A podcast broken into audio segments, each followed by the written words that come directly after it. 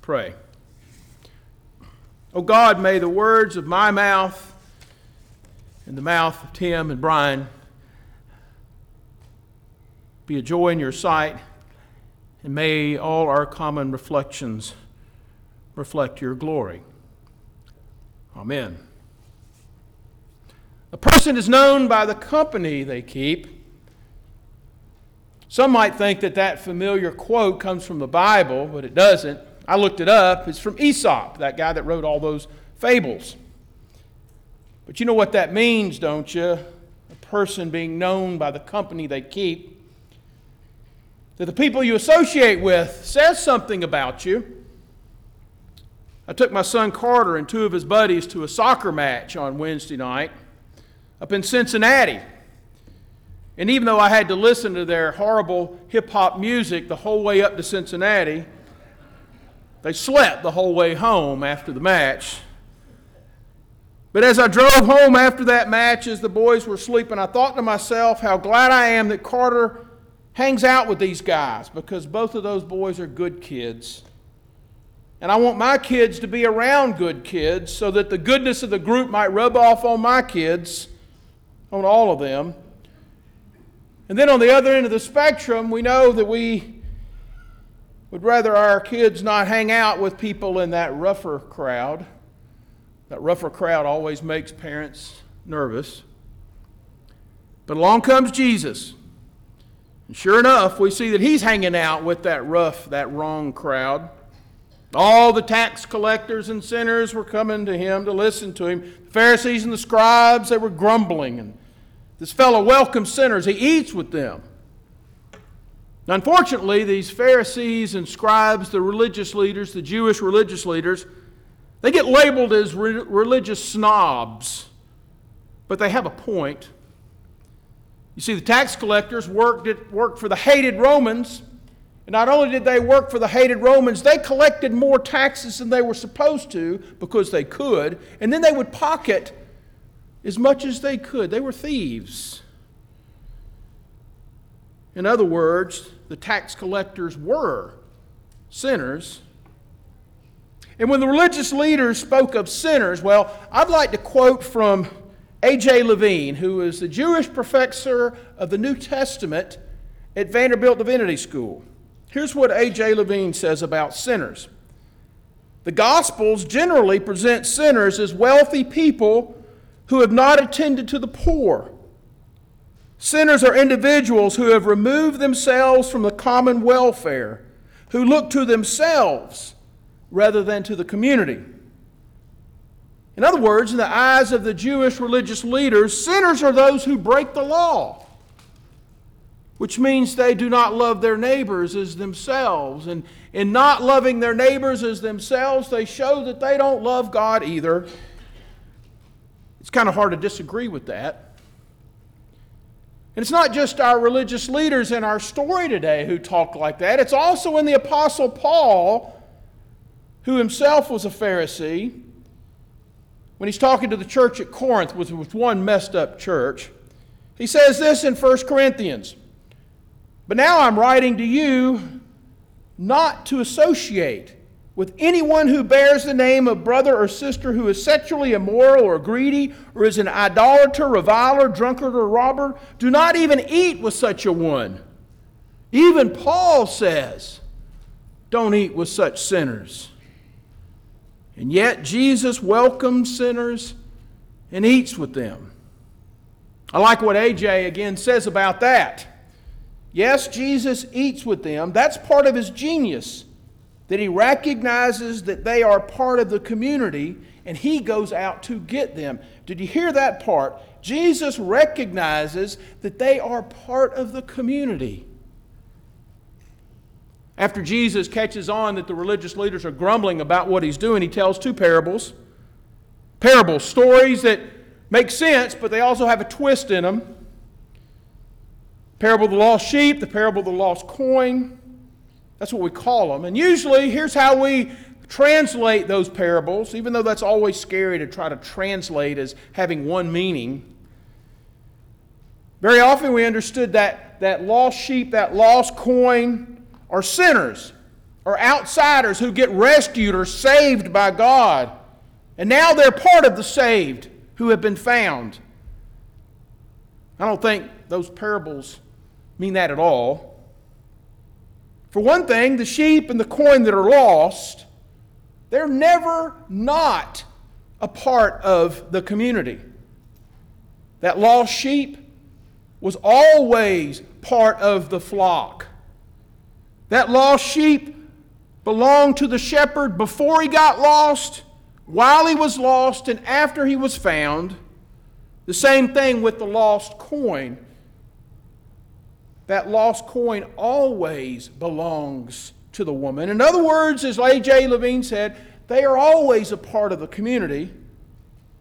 And as far as being lost, the sheep and the coin, they don't do the losing. They don't get themselves lost. Did you, did you hear that in the reading? Here's what Jesus says to start that first one Which one of you, having a hundred sheep and losing one of them, notice who does the losing? The shepherd loses the sheep.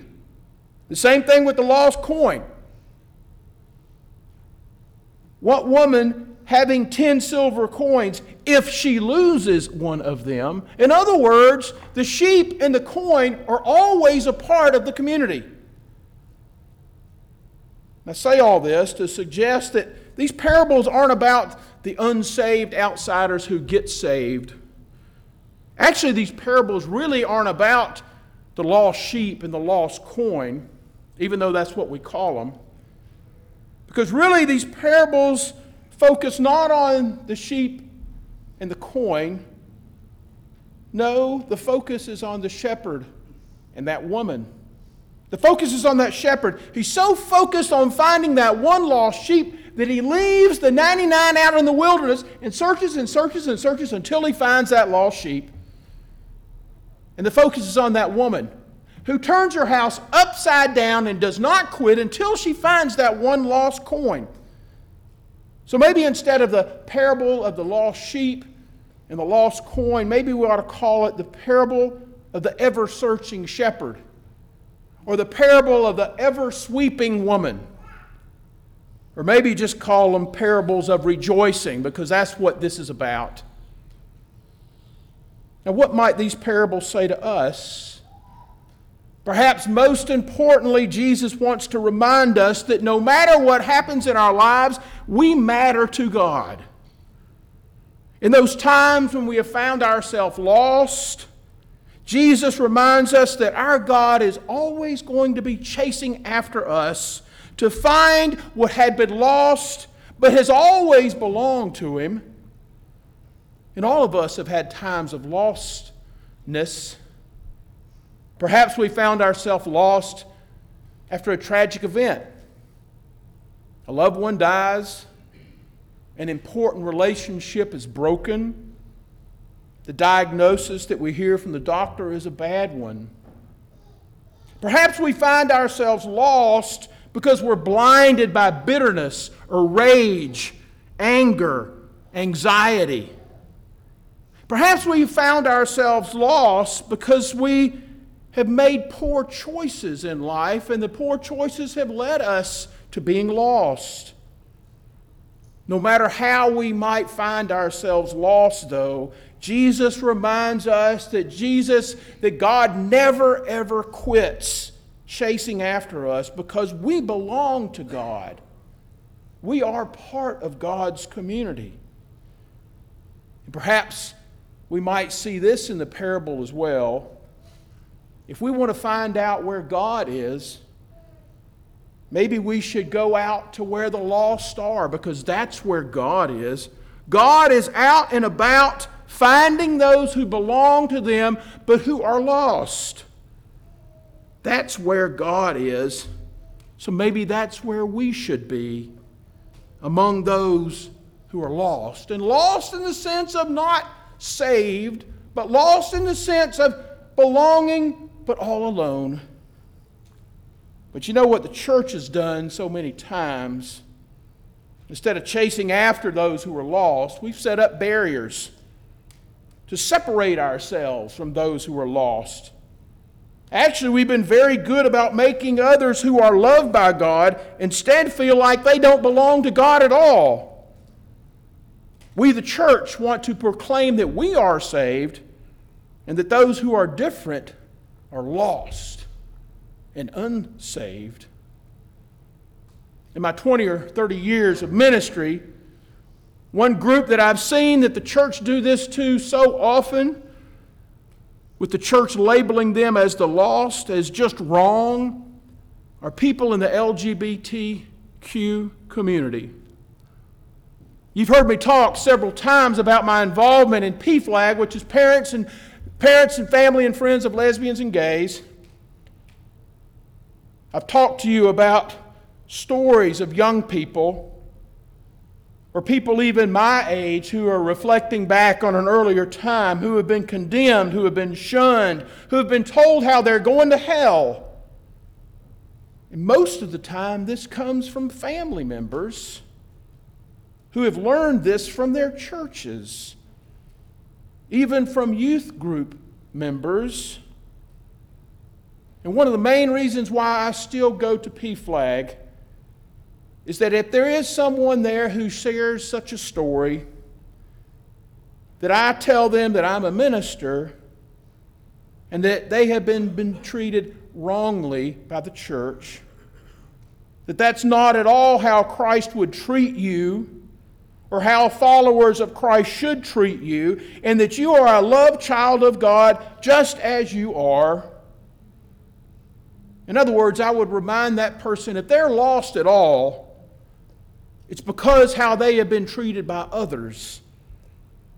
But there is always that ever searching shepherd, that ever sweeping woman who is always chasing after you because you have always been that loved sheep and that precious coin. Now, I know y'all didn't come to hear me talk today, but I have. I'm going to be quiet now and let Brian Wiley and his dad Tim come and share. Tim? And then after that, Brian is going to sing for us, and that will be our song of invitation this morning.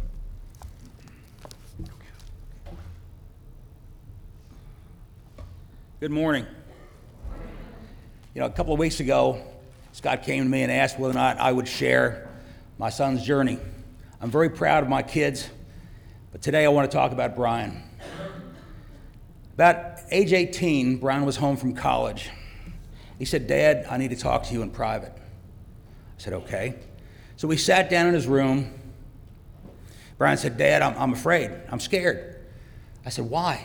He said, I just need to tell you this. I said, Go ahead, tell me. He said, Dad, I'm gay. I said, So? He said, Really, Dad? I said, So? He said, Dad, you wouldn't believe how many of my friends, dads, have disowned them? I said, You're kidding me. Disown them? Shame on them. Shame on them. You know that when, we're, when we receive a child, that child is a blessing from God. And God charges us to love that child, nurture that child. I couldn't be prouder of my son. Now, if you hear me getting a little emotional, it's for good reason. Brian told me, he said, Dad, what, what date was it? When did you decide to be heterosexual? I said, What? He said, When did you decide to be heterosexual? I said, There was no such date. He said, Exactly. He said, Do you realize that when I was in high school, I would cry myself to sleep almost every night, praying to God, make me heterosexual, change me. He even contemplated suicide. Oh, that broke my heart when he told me that, though we didn't know that. We should have. And then he went off to college from high school where he was bullied. And in college was, was even worse because he received death threats underneath his door and slips of paper, banging on the door, Come on out, fag, come out. How do you think that made us feel? My son overcame that. He's the head of the deacons at Florence Christian Church. He founded a church there that's so accepting of all. All means all. What do you think Jesus would preach? We know what Jesus preaches. He preaches love. Love. At this time, I'd like to introduce my son. Many of you know him since he was a small child, back to his church. I'm very honored to introduce Brian Wiley.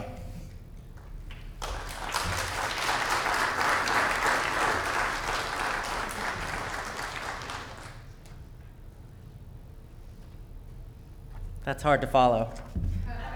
Howdy, y'all. For those of you who don't know me, you're probably wondering who's the little guy and where are the other members of the Lollipop Guild? Is there a magical ring that needs protecting from the Shire? No. Um, I am Brian Wiley, and this is the church where I grew up. I am the son of Tim and Paula Wiley brother of Katie Snodgrass, brother in law of Jody Snodgrass, uncle to Harper Kate, Molly, and Sadie, and grandson to Lena and Ray Cox. My family means a great deal to me, partly because they've helped me to get through so much in life. For starters, they made sure that I was brought up in a church that was kind and loving. However, it's impossible for any family to be there all the time. Growing up, it was made clear to me by the other kids in my class that I was different. I was the smallest of my class, and I was never, ever in any danger of being called Butch. Bullying on a daily basis, and the discovery at about age nine that I liked other guys in my class uh, led to a deep depression, and I spent years struggling with just how a gay man could also be a Christian. And according to many fellow Christians, I was going to hell. My prayers to God became long and intense, and I'd ask for Him to either let me die in my sleep or to forgive me if I ended up taking my own life. sorry. Suicidal thoughts would come to me regularly, and eventually I realized that I had to try to accept myself, at least on some level, or I would probably be dead soon. So I started to come out to my friends and family, and I was even fortunate enough to have a youth pastor and a pastor here that I could be open with. Hopefully, most of you will remember Ann Kleinschmidt and Glenn Burkett. The last person in my family that I would come out to would be my grandmother. Lena Cox was a true saint. She was the most devout Christian that I've ever known, and she's still my hero. Coming out to her scared me because if she even gave me so much as a frown, I think I would have fallen to pieces. But when I came out to her, when she was 92, her reaction was, You're exactly how God made you.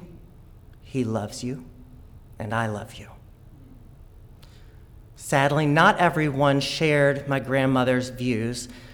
Highland had become somewhat of a safe haven for me but when it came time to decide whether or not to openly accept LGBTQ members into the church, it caused a rift among the congregation.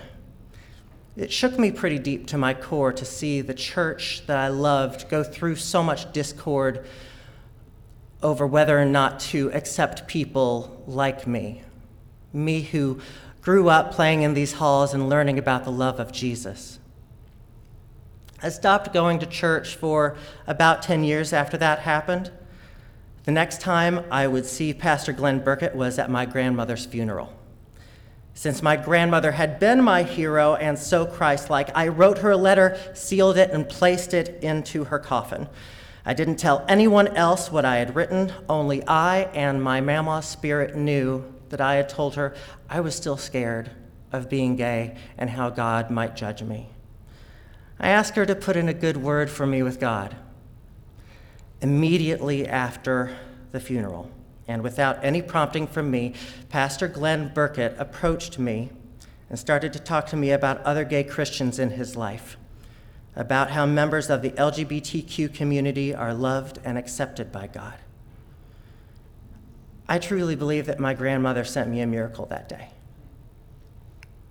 Fast forward to now, and I belong to a church in northern Kentucky where I'm accepted and loved. I'm a deacon, a board member, I'm the diaconate chair, and I serve on multiple committees. I'm trying to work to help create a safe haven that I needed as a child. I love you, Highland. You are my home church and always will be. And I hope that you will be the safe haven that so many other children and adults need today.